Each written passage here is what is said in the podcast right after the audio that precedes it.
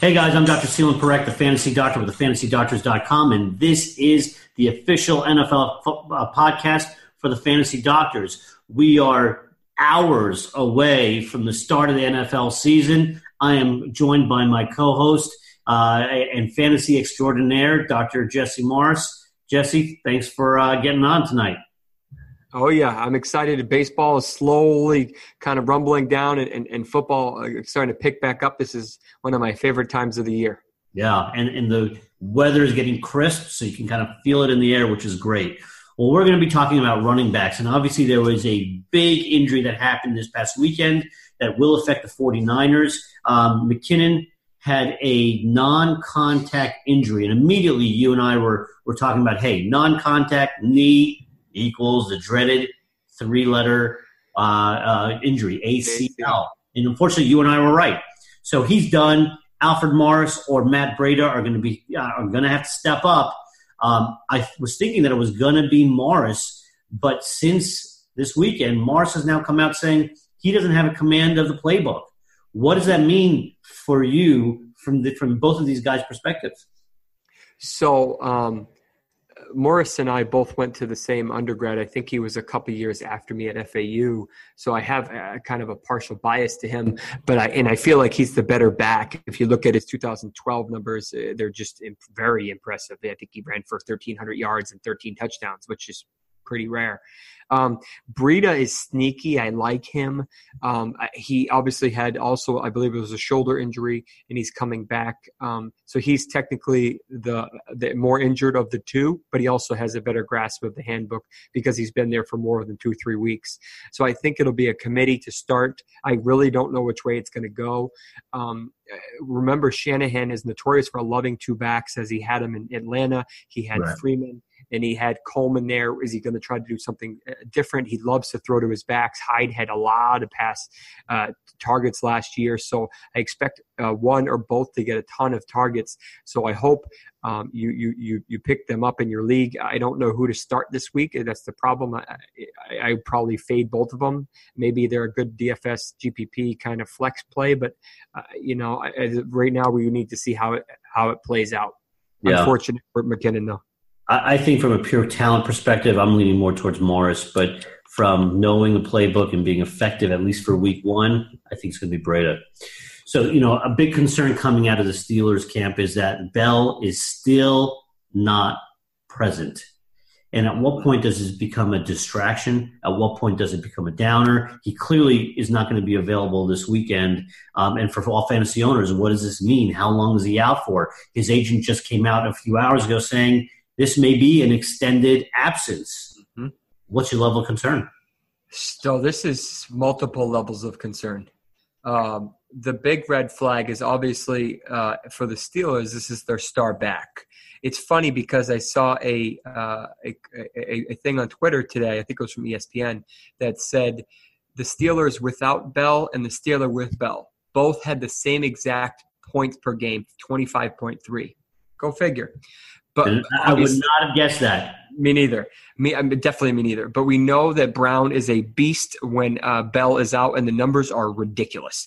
But uh, for a Bell perspective, I understand he wants a crazy contract. Gurley just got one. I understand that he's got a lot of wear and tear on his knees, and all it takes is one injury, and he may really never see a monster contract.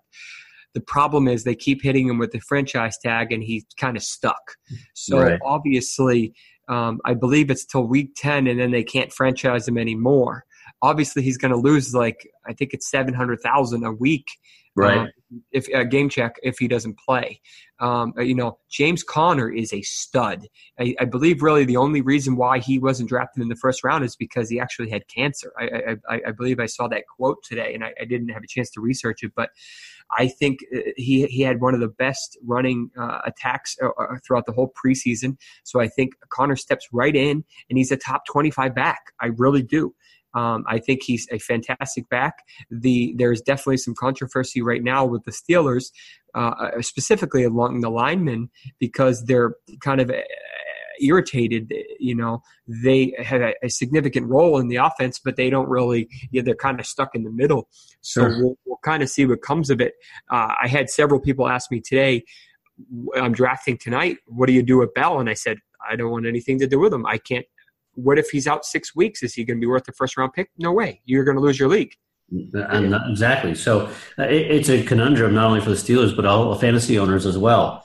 Yeah. Uh, so you had mentioned Conner, just so you know, if Bell were to play, which clearly this week he won't, but obviously he's a top ten back. From our perspective, uh, at the at the Fantasy Doctors in our analytics, which is have which the site was launched, the FantasyDose.com this past weekend. Uh, Conner is kind of at a 56 in terms of uh, being back if Bell were present, and that's a big if. So suddenly his his his stock rises tremendously uh, without the presence of Bell. Oh yeah. Uh, let's talk about some other guys. Mack, uh, Marlon Mack, Colts hamstring injury, uh, likely to be a grade two. He's out for week one. Any bearing on what happens there? Uh, yeah, with Marlon Mack, I think that um, this is a pretty significant hamstring injury, and they're trying to prevent a Corey Davis situation from last year where he had a hamstring injury preseason, came back early, significantly re-injured it, and basically lost almost his whole year. So. Um, I think they're going to hold him out another week or two until he's really good to go. They're going to do a combo of Wilkins and Hines, both rookies. Um, I, I, think Wilkins has a, a, better chance to do something this week, but I, I don't know. Um, they have a t- kind of a tough matchup with, uh, I believe it's the Bengals, um, and, and, obviously we just you know talked about Luck in, in another podcast where we're concerned about him. So uh, I'm kind of avoiding this situation altogether. Yeah, I think avoid it altogether. We know that hamstrings can rear their ugly head if they're not given time to heal, especially early in the season when it's warmer conditioning is an issue, and dehydration is a problem. All of that's the perfect storm for re injury. Well, we know Saquon Barkley is not being re injured. He is off the injury list as of today, which mm-hmm. is great for Giants fans. Still, there is a risk of re injuring. My yeah. level of concern is fairly low, but a rookie is trying to impress his teammates. Again, with the factors I talked about, this could come back, especially if they really start running him 20 carries, 25 carries, and you get up there in the number of carries. Oh yeah, yeah. I mean, I think uh, honestly, I think we have to wait a good three or four weeks before we say his injury re-injury risk decreases i don't know if there's any data to support that. I just feel like that would be a justifiable timeline. Um, but i mean the kid's a stud obviously picked in the first round of the nfl draft for a reason and in the uh, first round of your fantasy draft because he's a stud because he's you know a three down back and, and a bell cow. But at the same time I pumped the brakes for the first couple weeks in terms of expectations because of this potential hamstring injury, and he wants to temper it so he doesn't re-injure it and sit on the sidelines for half the season. Yeah, so the exact opposite from a young player to an older one. Frank Gore has an Achilles injury, 35 years old, limited in practice today. For me, that's all the red flags. Uh, just like the the uh, hammy, um, an Achilles strain is a problem, and, and you got to give it time to heal. And when you're older, it takes more time. The oh, fact oh, yeah. practicing, I'm worried. Yeah, I think this is the opening that Drake needed to just take over. I think he can be a top 10 back, uh, but we'll see how the Dolphins manage to screw it up this year.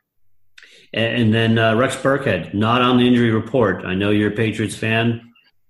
Thumbs up on that Super excited super excited. And good news about Michel today. He was practicing even more. Practicing. Uh, he might even play. I heard there's a there's a there's a possibility Michel may play, but I don't expect much. Uh, I think Burkhead will be the feature back. Uh, Gillislee is now with the Saints. Um, uh, and I think that White will be uh, slotted out to the wide receiver a lot of the times, and they'll both get a ton of looks. Green light for Burkhead. Don't worry about his knee. Yeah. Well, that's our injury wrap up for running backs this week. Obviously, next week we're going to talk about everything that happens in week one. I'm Dr. Selene Parekh, the fantasy doctor with fantasydoctors.com, joined by my co host, Dr. Jesse Morse. Uh, Jesse, give the guys what they need to do with the video and the audio. Yeah, so first off, guys, uh, check out the fantasydose.com. Uh, this is a, a crazy analytics site that is unbiased by uh, by by human touch, meaning we don't affect it. This is what the data spits out uh, based on uh, different parameters that it pulls from the site. So use this to your advantage. Check it out. Give it a trial for a week and see what you think. Does it help you? Are you a DFS guy, or you just uh, uh, does it help you with your season long? Make your decisions.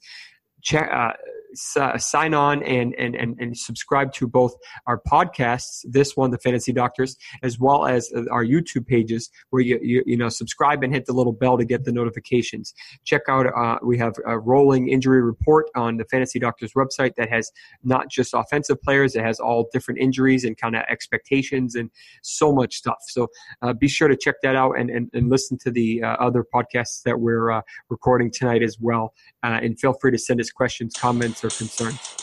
All right. Until next week, guys. We'll see you. Take care.